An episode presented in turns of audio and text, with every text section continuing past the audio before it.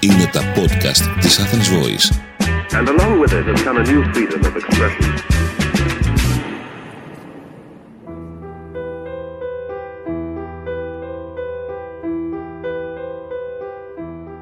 Είμαι ο Θανάσης Δρίτσας και σήμερα θα παρουσιάσω το δεύτερο επεισόδιο στη σειρά podcast με γενικό θέμα ιατρική και ανθρώπινο πρόσωπο. Το θέμα μας σήμερα είναι ενδιαφέρον, πολύ και πολύ ιδιαίτερο και ο τίτλος θα είναι «Μουσική και άσκηση, η ολιστική παρέμβαση στην υγεία». Θα μιλήσουμε για την αξία που έχουν αυτά τα δύο πράγματα στην υγεία μας πόσο σημαντικό είναι το ένα για το νου και το άλλο για το σώμα αλλά η άσκηση φαίνεται ότι έχει και ευεργετικές επιδράσεις και στον εγκέφαλο και στο μη σωματικό κομμάτι και στο νου. Δεν είναι τυχαίο ότι στον αρχαίο κόσμο η μουσική κρατούσε σταθερά τη θέση της στον κορμό της παιδείας. Είναι διαχρονική, βαθιστόχαστη και επιστημονικά θα έλεγα προφητική η θέση του Αριστοτέλη για την αξία και το ρόλο της μουσικής στην εκπαίδευση όπως εκφράζεται με πληρότητα στο βιβλίο του «Τα πολιτικά» κεφάλαιο Θ. Ο Αριστοτέλης καθορίζει τέσσερα τα κύρια μαθήματα στα οποία πρέπει να εκπαιδεύονται οι νέοι και αυτά είναι γράμματα, δηλαδή ανάγνωση, γραφή, γραμματική, η γυμναστική, η ιχνογραφία και η μουσική Άρα γυμναστική και μουσική παίρνουν το 50% στις θέσεις του Αριστοτέλη. Η θέση του είναι ότι η μουσική που τίνει κάπως προς την αρετή επειδή όπως η γυμναστική διαπλάθει το σώμα, διαπλάθει το ήθος αλλά επίσης εκπαιδεύει τη φρόνηση και μαθαίνει τον άνθρωπο να απολαμβάνει σωστά και να περνάει ευχάριστα και τις ώρες της ανάπαυσης. Αυτά τα λέει ο Αριστοτέλης, δεν τα λέω εγώ. Και μάλιστα ο Αριστοτέλης έχει συλλάβει δύο τρόπους που ο άνθρωπος χρησιμοποιεί τη μουσική, δηλαδή και ως παιδεία, ως εκπαιδευτικό εργαλείο και ως παιδιά, δηλαδή παιχνίδι και ευχαρίστηση.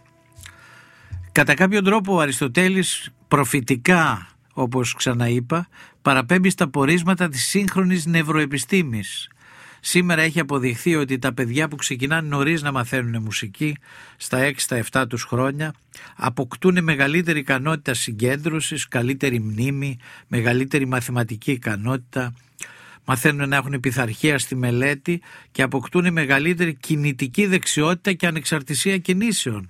Άρα λοιπόν το να μαθαίνεις μουσική δεν βοηθάει μόνο τις μουσικές δεξιότητες αλλά και ένα σωρό άλλες δεξιότητες.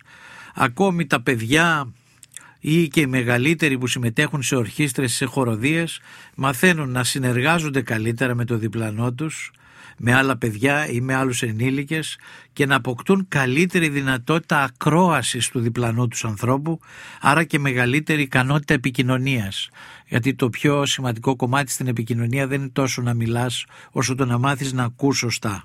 Επιπλέον κάποια στοιχεία από μια μακροχρόνια επιστημονική μελέτη στις Ηνωμένες Πολιτείες έδειξαν ότι οι νέοι άνθρωποι που μαθαίνουν μουσική γίνονται λιγότερο συχνά χρόνιοι χρήστες ουσιών σε σχέση με νέους που δεν έχουν μουσική εκπαίδευση.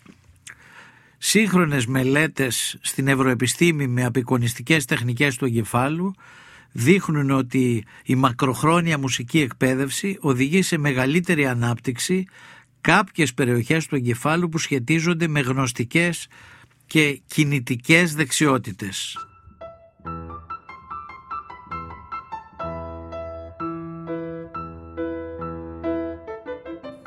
Διάβασα πρόσφατα ένα εξαιρετικά ενδιαφέρον βιβλίο τώρα που έρχεται στην πλευρά της άσκησης που το έγραψε ένας καθηγητής ψυχιατρικής στην ιατρική σχολή του Harvard, John Ratty. Το τίτλος του βιβλίου, ο οποίος έχει μεταφραστεί, το βιβλίο έχει μεταφραστεί στα ελληνικά, έχει τίτλο «Πώς η άσκηση απογειώνει τη ζωή σου» σε εκδόσεις Keybooks και βγήκε μάλιστα πολύ πρόσφατα το Φεβρουάριο του 23.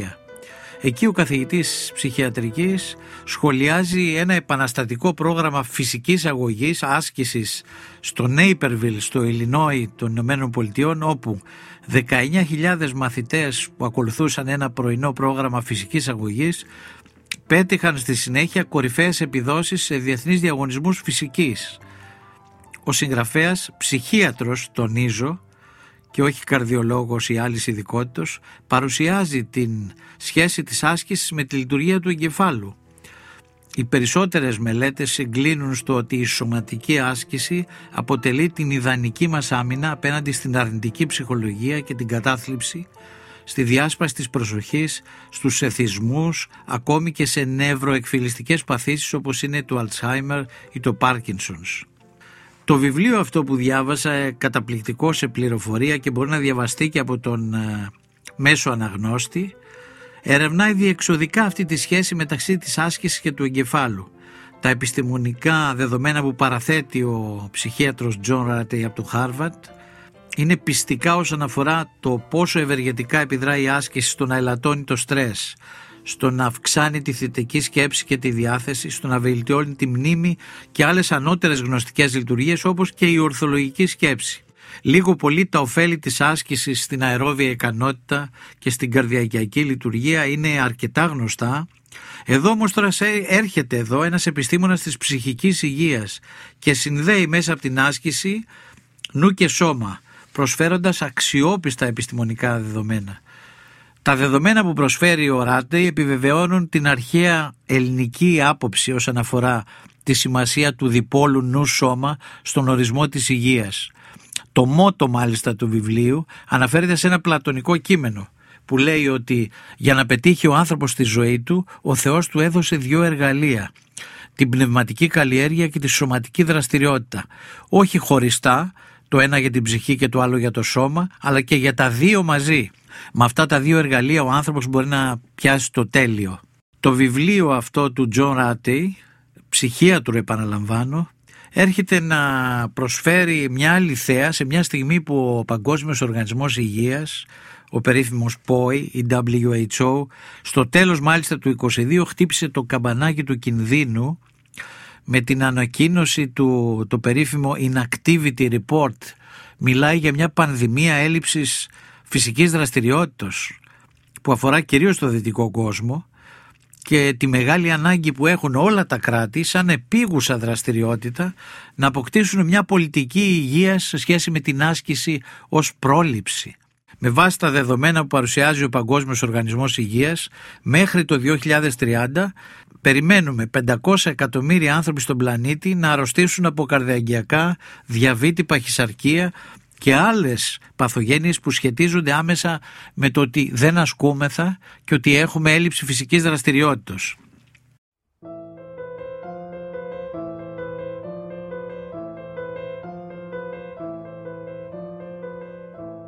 Είναι γνωστές οι ευεργετικές επιδράσεις της άσκησης στην αερόβια ικανότητα, στις παθήσεις της καρδιάς. Όταν ήμουν νεαρός φοιτητής και εκπαιδευόμουν στην ιατρική σχολή στην Αθήνα. Τότε θυμάμαι δεκαετία του 80 τους εμφραγματίες τους κρατούσαν ακίνητους για περίπου ένα μήνα στο κρεβάτι μη έχοντας να προσφέρουν και πάρα πολλά φαρμακολογικά και άλλες επιστημονικές παρεμβάσεις που σήμερα έχουμε τη δυνατότητα. Όμως φοβόντουσαν την κίνηση. Σήμερα αυτούς που έχουν πάθει έμφραγμα προσπαθούμε από την επόμενη μέρα να τους κινήσουμε και όταν βγουν και από το νοσοκομείο να τους βάλουμε σε προγράμματα αποκατάστασης που έχουν μέσα κύριο συστατικό την άσκηση.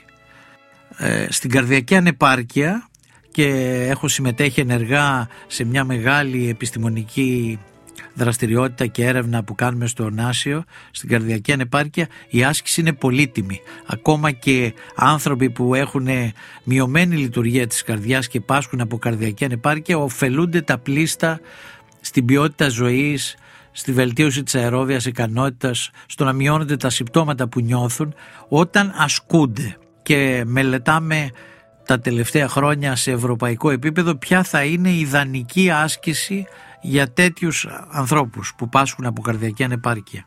Οι προβλέψεις του Παγκόσμιου Οργανισμού Υγείας που σας ανέφερα δείχνουν ότι εκτός από το οικονομικό φορτίο θνητότητας και νοσηρότητας που θα βάλει στον πλανήτη η έλλειψη φυσικής δραστηριότητας και το οποίο αναμένεται προσεγγιστικά λέει στα προσεγγίσεις οικονομικές συναυτές 27 δισεκατομμύρια δολάρια το χρόνο εφόσον δεν υπάρξει μεταβολή πολιτικής υγείας που να αφορά την άσκηση σε όλα τα κράτη.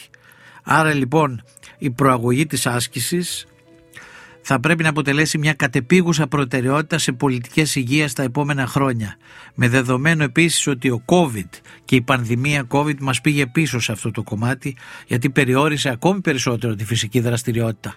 Και έχουμε να δούμε πολλά τα επόμενα χρόνια γιατί η πανδημία έκλεισε μέσα και ανθρώπους ε, που πάσχουν όχι μόνο από λοιμώξεις αλλά και καρδιαγγειακά θέματα, ασθενείς από καρκίνο. Περιμένουμε μία έκρηξη ε, σε όλα αυτά την επόμενη δεκαετία μετά την πανδημία. Αλλά το θέμα της έλλειψης φυσικής δραστηριότητας είναι θεμελιώδες και ο Παγκόσμιος Οργανισμός Υγείας χτυπάει το καμπανάκι. Εμείς εδώ στην Ελλάδα είμαστε λίγο πιο τεμπέλικος λαός να ξεκουνηθούμε από τον καναπέ σε σχέση με τους Σκανδιναβούς ή με τους ε, κατοίκους της κεντρικής Ευρώπης που είναι πιο κινητοποιημένοι στο θέμα της άσκησης, έχουν μάθει να τρέχουν από παιδιά, αλλά είναι εξαιρετικά σημαντικό για τις επόμενες γενιές και με μπροστά μας το θέμα της παχυσαρκίας το οποίο έχει μεγάλη συσχέτιση και με την έλλειψη φυσικής δραστηριότητας να δούμε πολύ προσεκτικά αυτό το θέμα. Αν η άσκηση ήταν χάπη και το πουλούσαμε, νομίζω ότι θα είχε πολύ μεγαλύτερη επιτυχία και διάδοση για πολλούς λόγους που καταλαβαίνουμε όλοι, γιατί δίνουμε φάρμακα στην εποχή μας, δίνουμε πάρα πολλά φάρμακα. Τελευταία έχουν γίνει πολύ trendy και της μόδας ακριβά φάρμακα για την παχυσαρκία, τα οποία διαχειρίζονται και οι διαβητολόγοι, ενώ δεν χτυπάμε το κακό στη ρίζα του, που θα αρχίσει από τα παιδικά χρόνια, από την οικογένεια, από το σχολείο, συστηματική άσκηση και καταπολέμηση της παχυσαρκίας μέσα από ένα πολύ βασικό επίπεδο που θα μείνει, θα το πάρουμε σαν τρόπο ζωής.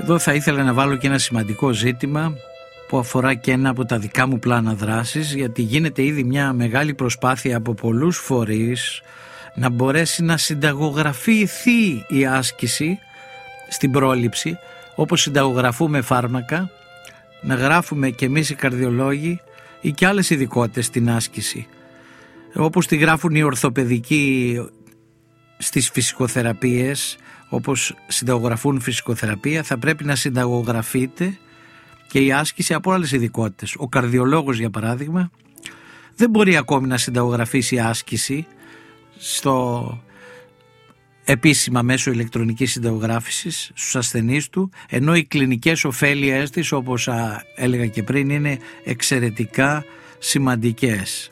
Και γίνεται ένας πολύ μεγάλος αγώνας να, να πετύχουμε αυτό το θέμα αλλά αυτό ε, θα πρέπει να γίνει μετά από σωστή ενημέρωση των γιατρών και άλλων ειδικοτήτων ε, και των καρδιολόγων και των καρδιοχειρουργών ώστε να ε, στρέφουν τους ασθενείς τους προς την άσκηση αλλά και από την παιδική ηλικία μέσα από την οικογένεια και το σχολείο το θέμα της προαγωγής της άσκησης είναι νούμερο ένα και νομίζω ότι θα πρέπει να μας απασχολήσει σοβαρότερα από άλλα θέματα που αφορούν την υγεία.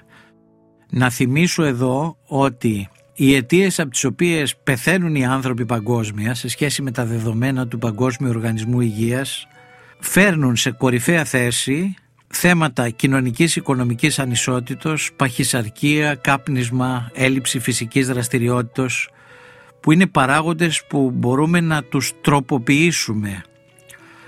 Οι φαρμακευτικές ιατρικές παρεμβάσεις σώζουν πολύ λιγότερο από όσο θα έσωζε μια συνολική πολιτική και κοινωνική πράξη το να διορθώσουμε αυτούς τους μεγάλους παράγοντες κινδύνου μεταξύ των οποίων είναι η έλλειψη φυσικής δραστηριότητας που σχετίζεται με την παχυσαρκία, η διακοπή του τσιγάρου και οι κοινωνικές οικονομικές ανισότητες ένα θέμα που είναι εξαιρετικά δύσκολο να το αγγίξει η πολιτική πλευρά Και να θυμίσω απλά ή για όσους ενδεχόμενα δεν το ξέρουν αυτό γιατί μάλλον είναι πολλοί αυτοί που δεν το ξέρουν ότι στις αρχές του 20ου αιώνα πέθαιναν από στεφανία νόσο και από καρδιαγγειακά επεισόδια οι πλουσιότερες τάξεις. Τώρα στο τέλος του 20ου και αρχές του 21ου αιώνα αυτό έχει έρθει στις φτωχές τάξεις της κοινωνίας, σε αυτές που υποφέρουν οικονομικά, που έχουν ανεργία και όπου υπάρχει μεγάλη κοινωνική οικονομική ανισότητα εκεί φαίνεται ότι έχουν έξαρση και τα καρδιαγγειακά. Το προφίλ λοιπόν ε, της, της καρδιαγγειακής νόσου ιδιαίτερα της Στεφανίας νόσου, φορτώνει περισσότερο τις φτωχές τάξεις και περιοχές του κόσμου που υπάρχει μεγάλη ανισότητα, μεγάλη διαφορά στο μεροκάματο μεταξύ του πλουσιότερου και του φτωχότερου μιας χώρας. Και αυτό καθορίζει και την επιτυχία των συστημάτων υγείας.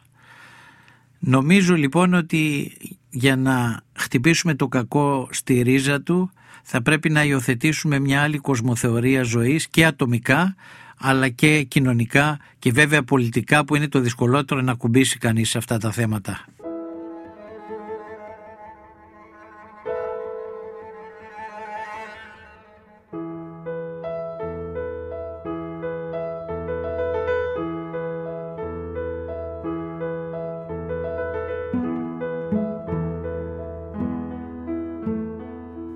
Αφήνοντας την άσκηση τώρα και να τη συνδέσω με το άλλο κομμάτι το οποίο μίλησε αρχικά τη μουσική και τη μεγάλη της αξία και στην ιατρική σήμερα. Όταν μεγάλες κλινικές μελέτες που δημοσιεύονται πλέον σε δημοφιλή ιατρικά επιστημονικά περιοδικά έχουν αποδείξει ότι οι μουσικές παρεμβάσεις είτε ως ακρόαση μουσικής επιλεγμένων κομματιών είτε μέσα από παρεμβάσεις ειδικά εκπαιδευμένων μουσικών θεραπευτών είναι πλέον συμπληρωματική θεραπευτική αγωγή στην ανακούφιση του πόνου, του άγχους, της κατάθλιψης, στη βελτίωση του ύπνου, στην ανάρρωση ασθενών μετά από χειρουργικές επεμβάσεις, στην αντιμετώπιση ασθενών με καρκίνο, σε μονάδες εντατικής θεραπείας, σε ψυχιατρικούς ασθενείς και πολλές άλλες εφαρμογές. Αρκετοί γιατροί σήμερα δεν γνωρίζουν τις συγκεκριμένες επιστημονικές μελέτες και αναλύσεις για τη μεγάλη αξία που έχει η μουσική ως θεραπευτική παρέμβαση και αυτά μπορεί να τα βρει κανείς εύκολα διαθέσιμα σε αξιόπιστες βάσεις δεδομένων όπως η περίφημη Cochrane Systemic Reviews Database. Καλό θα είναι λοιπόν όλοι οι άνθρωποι του κόσμου της υγείας και ιδιαίτερα οι γιατροί να αφιερώσουν λίγο χρόνο στο να δουν τη βιβλιογραφία που αφορά τη μουσική σαν θεραπευτικό εργαλείο όλοι θα θέλαμε να παίρναμε ένα χάπι που θα μας γυμνάζει, που θα μας αδυνατίζει, θα μας κάνει πιο χαρούμενος. Τότε θα είχαμε πετύχει περισσότερα. Έτσι έχει μάθει η μεταπολεμική κοινωνία της κατανάλωσης και του ευδαιμονισμού, κυρίως στο δυτικό κόσμο, έχει οδηγηθεί σε μια απόθεση της προσπάθειας και στις εύκολες λύσεις αλλά χωρίς κόπο και συνεχή προσπάθεια τίποτα δεν κατατιέται μόνιμα σε αυτή τη ζωή. Χωρίς υδρότα δεν μπορείς να νιώσεις την ευεργεσία της άσκησης και χωρίς να πεινάσεις δεν νιώθεις τις ευεργεσίες της δίαιτας. Ενώ όλοι γνωρίζουν τις πολλαπλές ωφέλειες της άσκησης στην υγεία, εντούτοις κυριαρχεί η αντίληψη το πάρε φάρμακα να γίνεις καλά. Και είναι προφανές ότι ως χάπη η άσκηση θα έχει αναπτύξει τα κερδοσκοπικά ενδιαφέροντα αλλά βέβαια τα προγράμματα άσκησης δεν αποφέρουν σαφώς τα κέρδη που αποφέρει η πώληση φαρμάκων.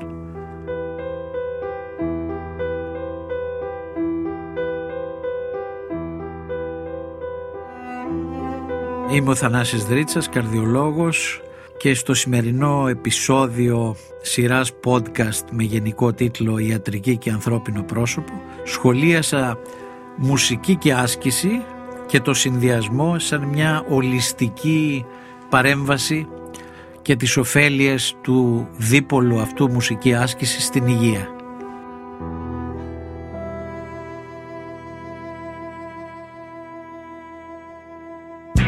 Ήταν ένα podcast από την Athens Voice. Μπορείτε να ακούσετε τα podcast της Athens Voice στο athensvoice.gr και στο Spotify, στο Apple Podcast και το Google Play Music.